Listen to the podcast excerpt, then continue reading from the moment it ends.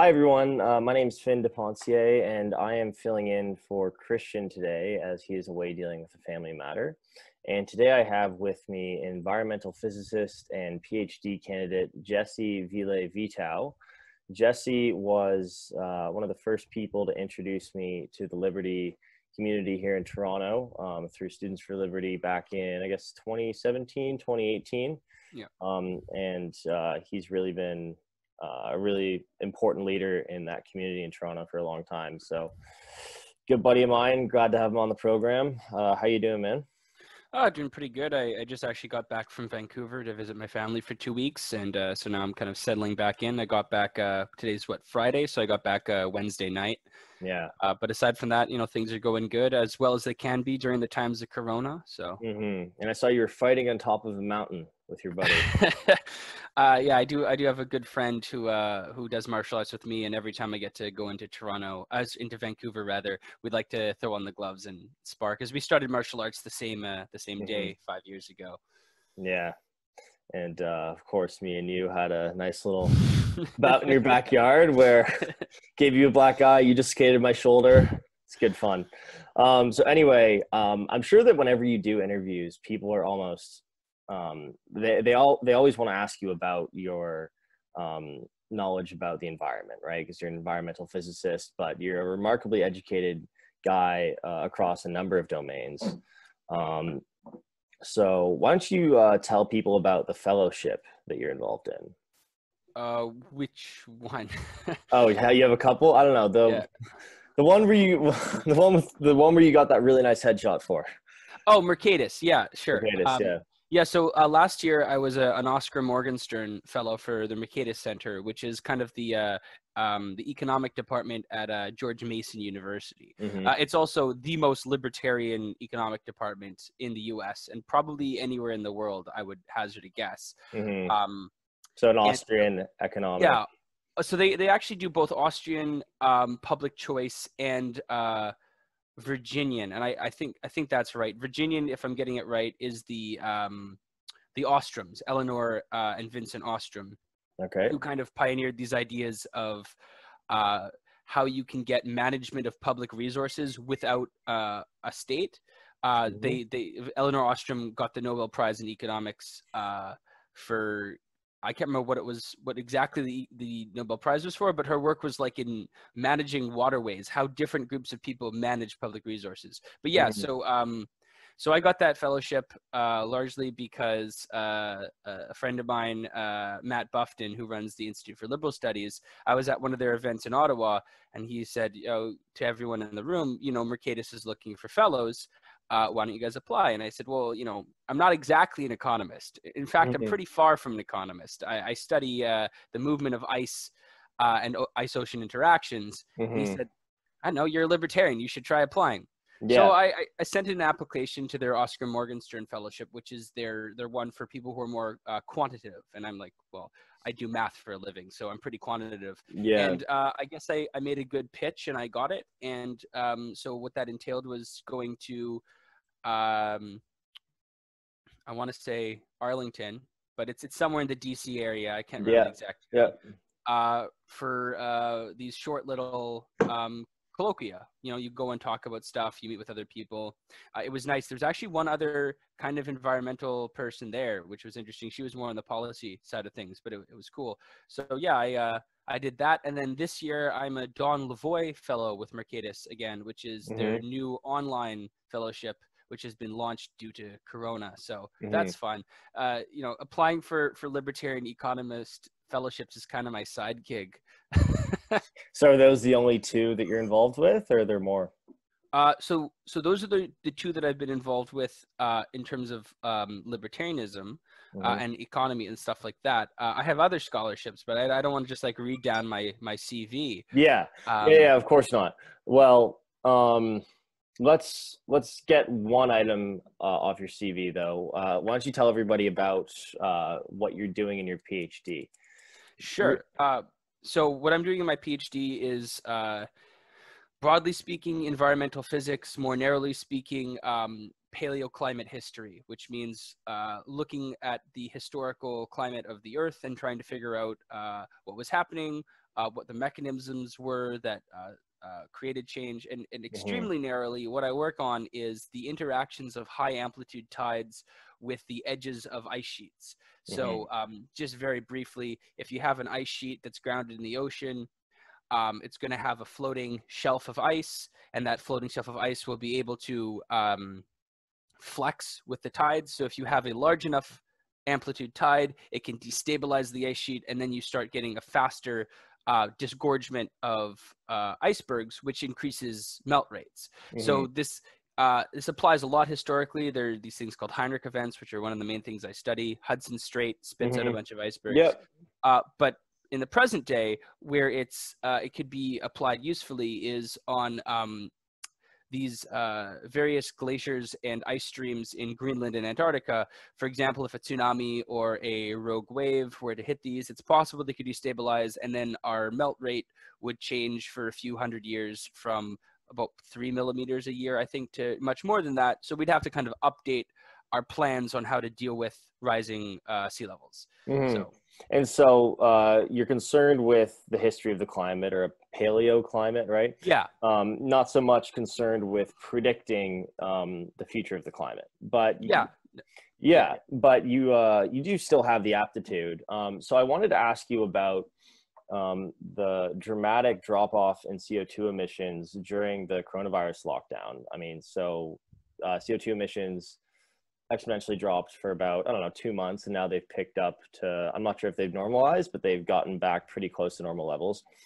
Does that short term change have any impact on the climate that is measurable? I mean, or, or at least on um, specifically with uh, sea, uh, uh, ocean temperatures and, and, and the melting of the ice sheets. Yeah. So um, one of the things to consider here is that uh, there's different residence times, right? So um, it takes longer for CO2 to filter out of, say, the ocean uh, than it does out of the air in a room, right? Mhm. Because there's different times like this.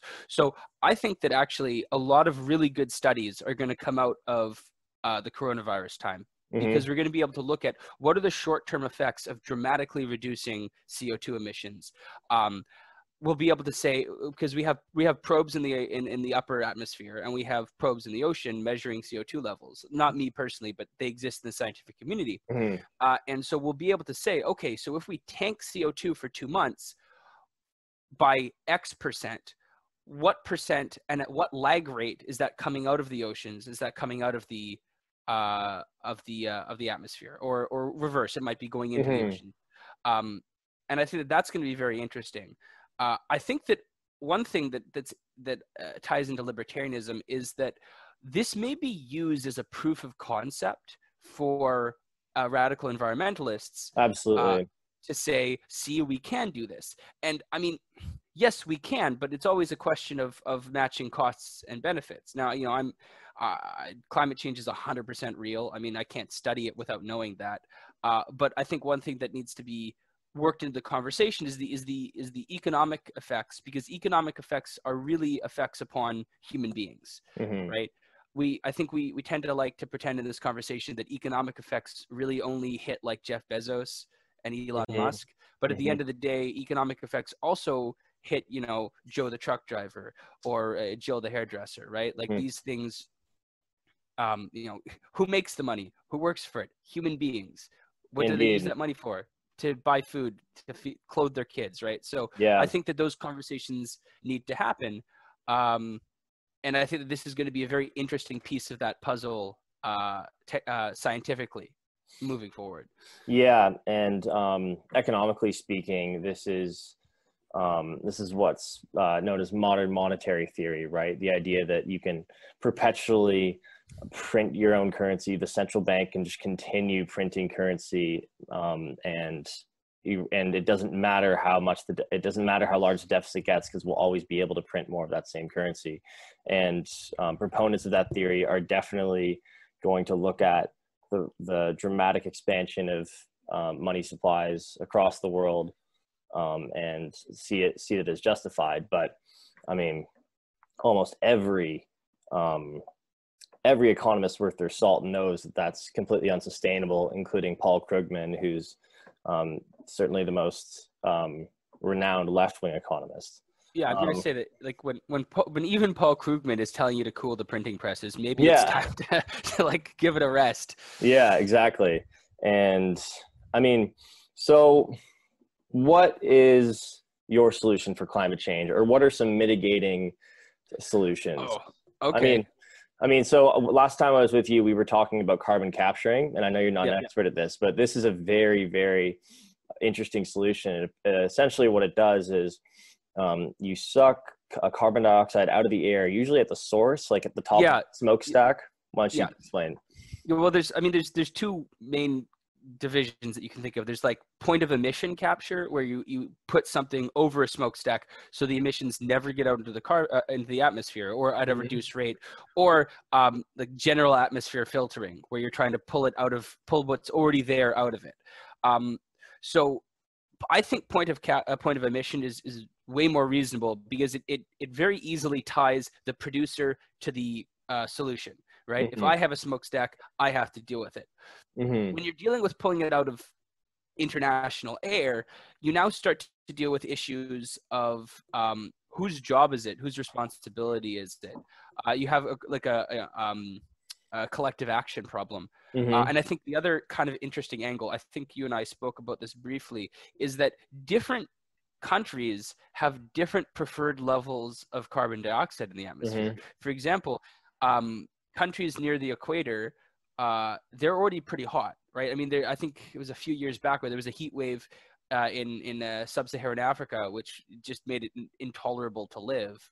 I could be getting this wrong. It might have been in India, uh, but places in the north like Canada and um, Russia, we're kind of okay if things get a little bit warmer because um, it Mhm. allows us to have uh, longer growing seasons and more arable land. So you kind of get into this question of who who gets to decide what the optimal carbon dioxide level of the planet is. Mhm. Um, and I think that this is kind of a question that needs to be dealt with eventually. Um, but in terms of solutions to to climate change, I mean, my my long term preferred co- solution is just you know uh, terraforming other planets. But that's yeah, that's yeah. very far away. Um, Well, it's for- naive to ask for you to give me a solution um, because it doesn't seem to be the problem that we can immediately solve. I mean, if anything, we can um, mitigate the effects of climate change. Yeah, And- yeah. I mean, it's it's kind of a, an issue where like people point to climate change as, as like a principal example of like market failure, where the the market is is not able to respond quick enough to deal with an envir- like the environmental issues. Now, I'm not sure that's the case. I think it might just be that the incentives are structured the wrong way. Um, but it's it's hard. I mean, I, I think technology is going to get us out of this. Honestly, I, I don't Yeah. think politics is going to be the solution here. I think someone somewhere is going to develop a reasonable green vehicle. Like just recently, actually, I think they made a, a technological breakthrough, at least theory-wise, in lithium-ion batteries Mhm, to cheapen their con- construction and to cheapen the carbon footprint. So mhm. something like that moving forward, I think is the way to do it. Is just to make uh, electric cars sexy, uh, rather than trying to convince people that they have to take a hit to their quality of life, which is really a, a Malthusian argument in a, in a real way, right? Mhm. That we need to all suffer a little bit more to prevent uh, overpopulation, for example. But Mhm. in this case, it's it's climate Mhm. crisis.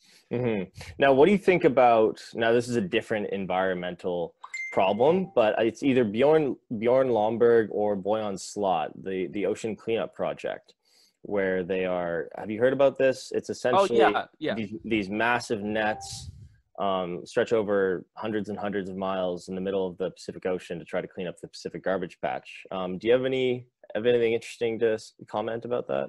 Yeah. So one of the difficulties here is that, uh, in kind of you know, a tip of the iceberg type um, metaphor, what's floating on top and is visible is really a small part of the problem. The issue is the particulate plastics that are floating in the water column and being eaten by right, fish. right.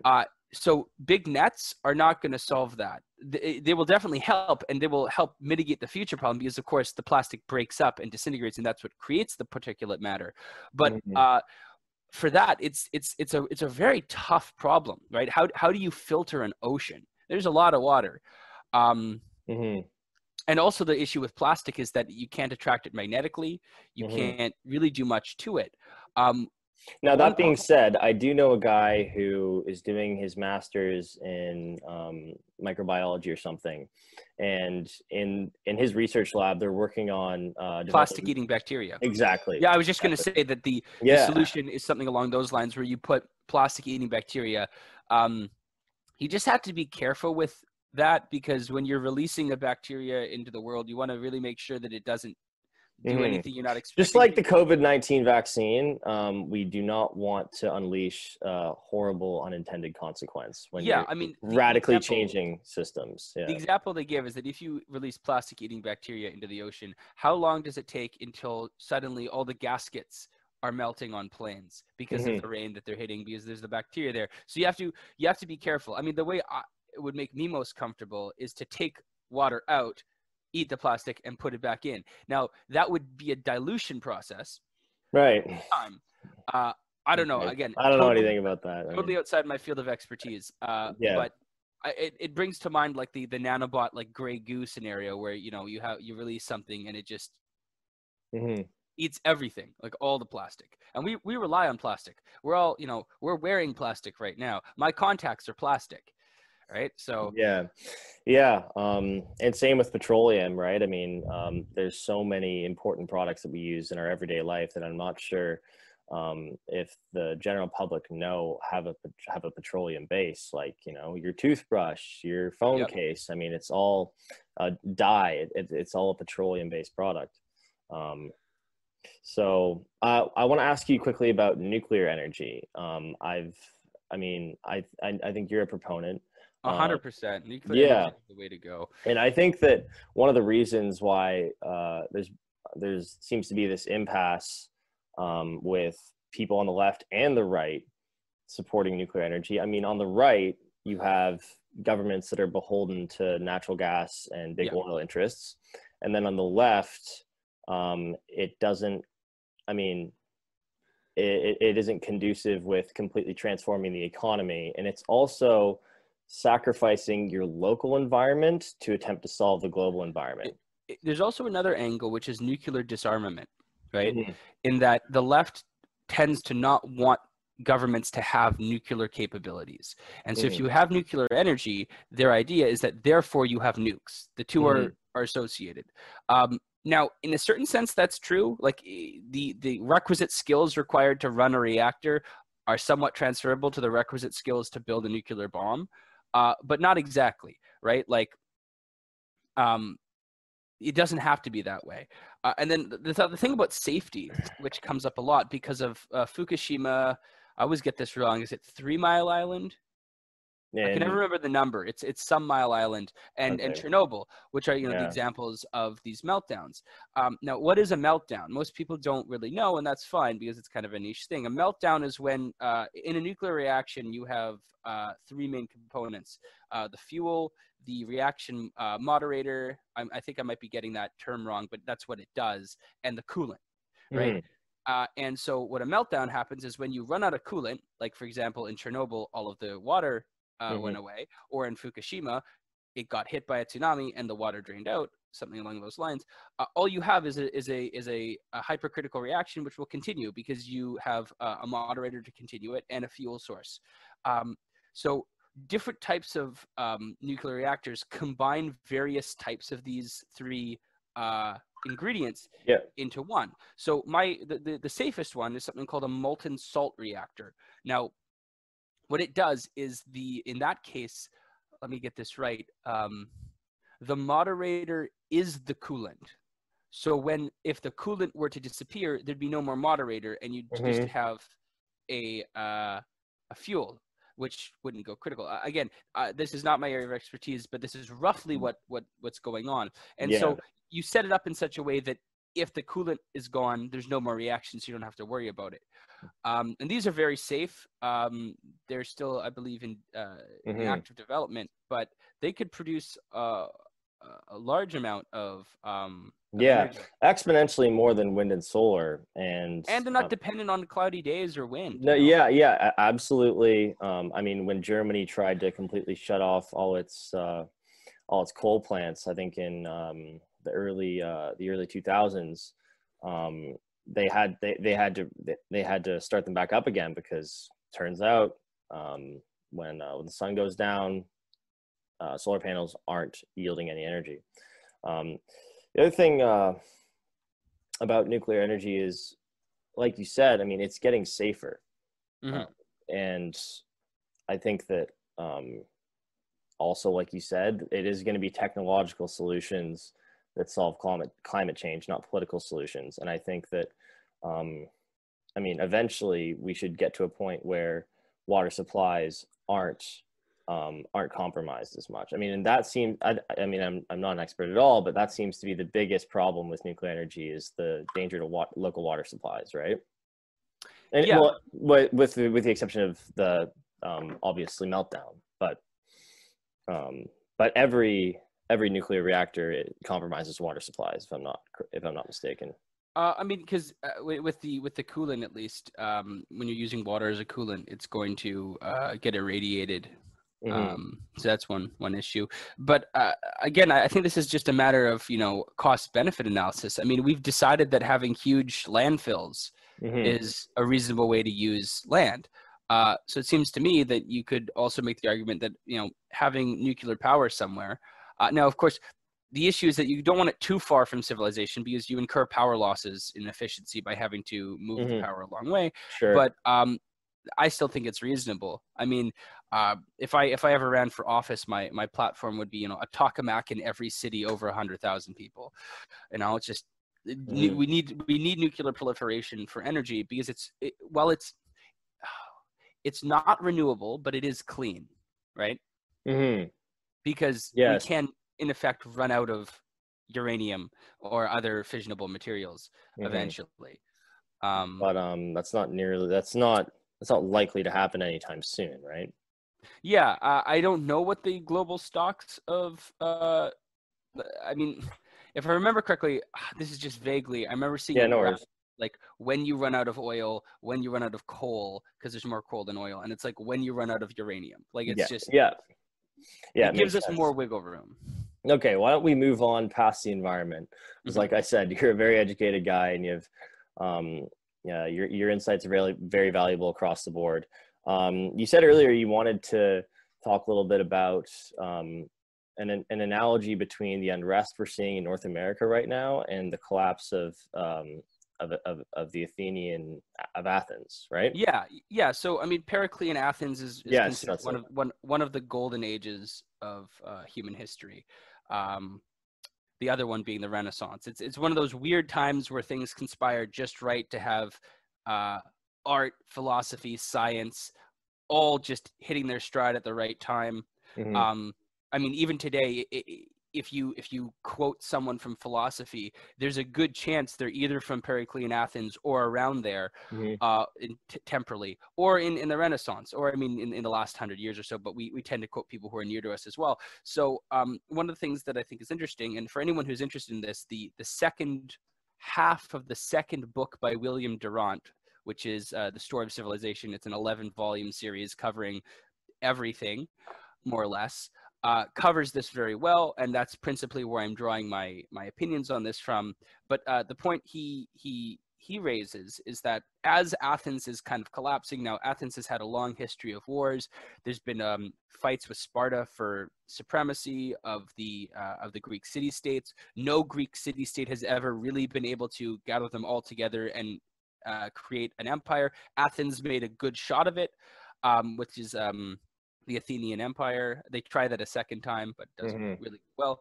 And uh, what they see in their society is that um, the the middle class gets eroded uh, because of the way that the the economy is set up, and um, over time, the poor people. The the way William Durant phrases it is that the middle class is a moderator between um, a- an obdurate aristocracy that will never change Mhm. and a radical underclass that wants to a utopian underclass so kind of like you know between dystopia and utopia uh, and as the middle class erodes which is what we've seen in north america over the last 20 years um, there's no longer a moderator to kind of keep the peace. And so what you do is you have the rich that are trying to keep power, and you have uh, a larger and larger numerous uh, poor poorer class, lower class that seeks to take power. And so when the lower class does take power, what do they do? Well, they increase taxes, they uh, confiscate property and money from the rich. Yeah, expropriation. Uh, and, they, and, they, create social programs. Um, and now uh, Athens had, had for a very long time actually had a kind of form of basic income. Uh, the idea being that uh, everyone had a had a had a right to attend the theater, so they got a, a little bit of money uh, every year to attend the theater. Um, now, I think most people didn't use it to attend the theater; they used it to manage their lives. Mm. Uh, but so they they, so had, they, had they had the discretion. That's interesting. Yeah, I, I believe they did. Uh, again, not my area of expertise. You should get an actual Greek sure. historian on this to to talk sure. on this sometime.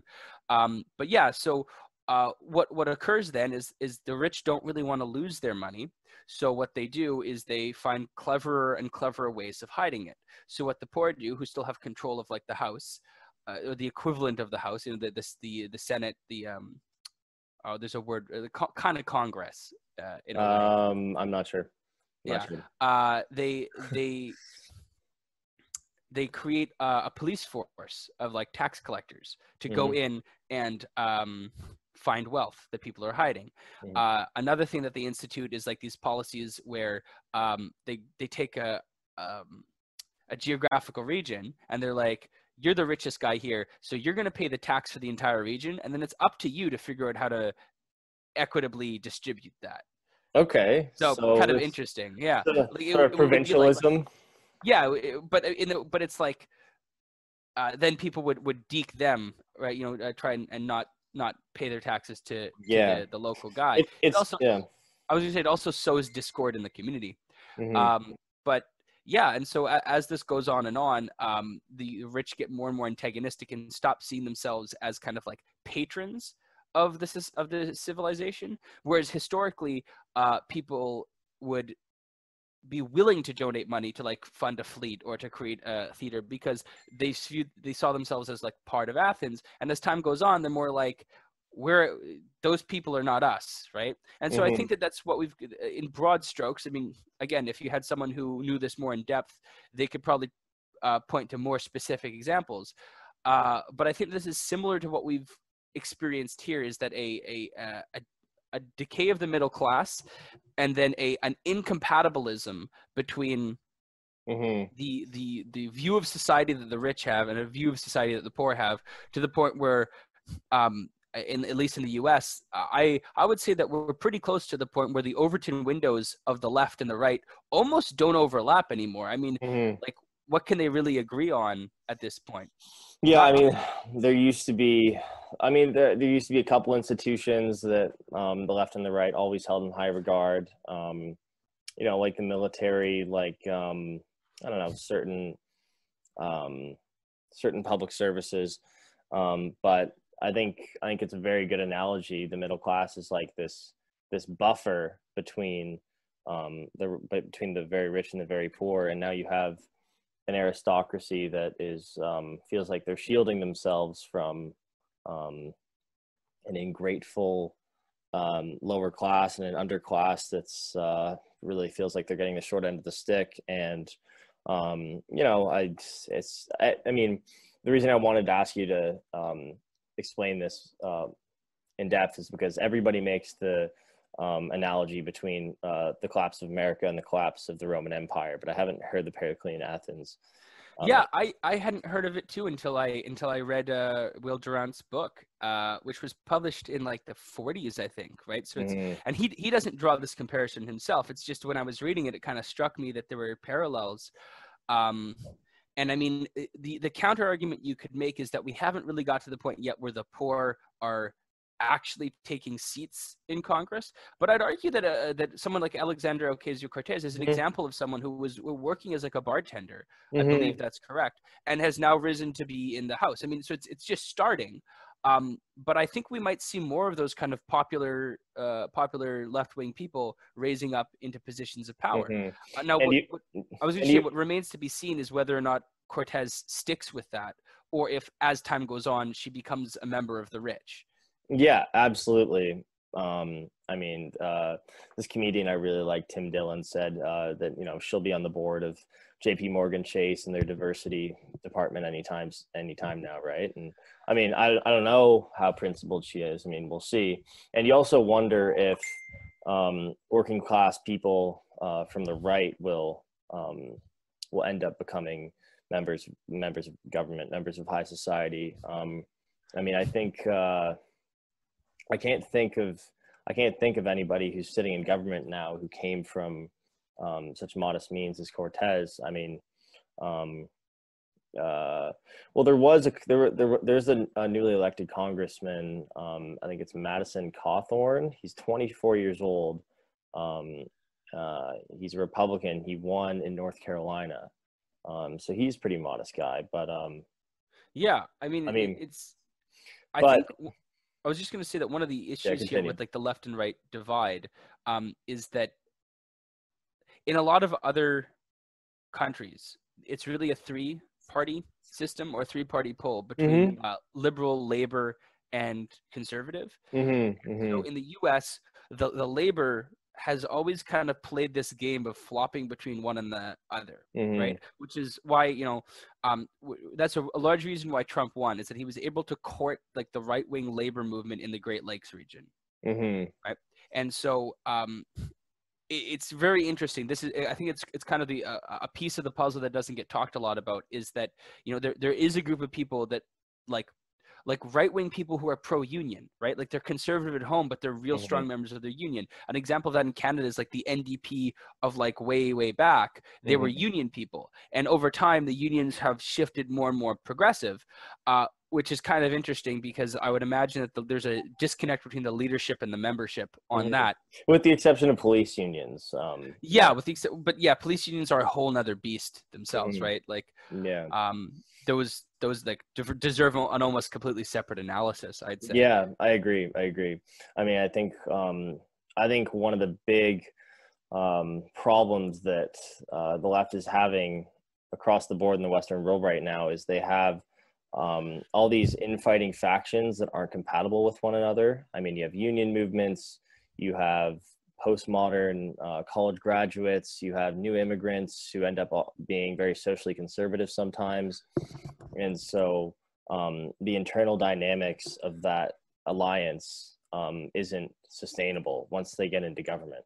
For sure, and I mean to tie back into the Roman theme, one of my my favorite Roman uh, writers of all time is Juvenal, uh, and Mhm. he's one of a very good satirist. And there's, um, I remember when I first read him, I was just struck by how much what he was saying could almost have come out of Trump's mouth if you modulated the language a little bit Mhm. because he's he's complaining about the same things, right? It's I think he's he's fall of Rome, so I think it's fifth or sixth century, something like that. Uh, again, uh, date I don't remember the exact No worries. date, but um, he he basically says, "What are the problems with Rome?" Well, um, we have all these immigrants, and historically they would like become Roman, right? They Mhm. you they came from Gaul, but now they're Roman. Now they're Gauls inside of Rome right? Mm. So that's one thing he's criticizing. The next thing he's criticizing is the loose sexual morals of uh, their women. He's like, what is this? They, they- these women, they're just they're sleeping around, they're doing all this stuff, they're not at home raising good Roman kids. And the third thing he says, which I think is interesting, is the erosion of the guest right. Uh, now, guest right is just the idea that when you go to someone's house, they take care of you and they don't kill you, right? Like you, you, you are a protected member when you're at Mhm. someone's house. And so he says, you know, it used to be you go over to your buddy's house, and even if you can't offer him any business or uh, or or money, he gives you a, a good piece of bread and a, a nice chair with armrests, and you're sitting at the table. And now you go and you're lucky if you get a crust of bread, a crust of moldy bread, and like uh, a stool. So Mhm. he- he's he's actually criticizing something that the right doesn't usually criticize, which is like the breakdown of well, I guess they do in some way, like the breakdown of societal cohesion and the idea of community. And so I think that this is interesting because those are a lot of the same complaints that you see today in the U.S. Is that you Mhm. know people don't take care of each other. Um, The sexual moral one, it's more on the right, but like the right does complain about that. And then immigration, definitely, I can Mhm. see people complain about that. And I'm not saying I agree with Juvenal. I just think that it's an interesting parallel to to draw that like empires as they fall have similarities. hmm Absolutely. Um, I mean, the, it's uncanny, really, the resemblance between what happened to ancient Rome, what's happening to the United States. It just became, you know, overexpanded, too many, um, too many, too many institutions that had lost trust. Um, all right. Anything else you want to uh, say to tie this up? I think we should uh, call it time. Christian usually does these at 30 minutes, and I think uh, like we've gone, yeah, we've gone at least like 40. So. Oh yeah, I guess we did start a little early. Okay. Yeah, yeah. All right, man. I really appreciate it. Uh, hope to have sure. you on again soon. I'll see you soon. Peace. All right. Have a good one.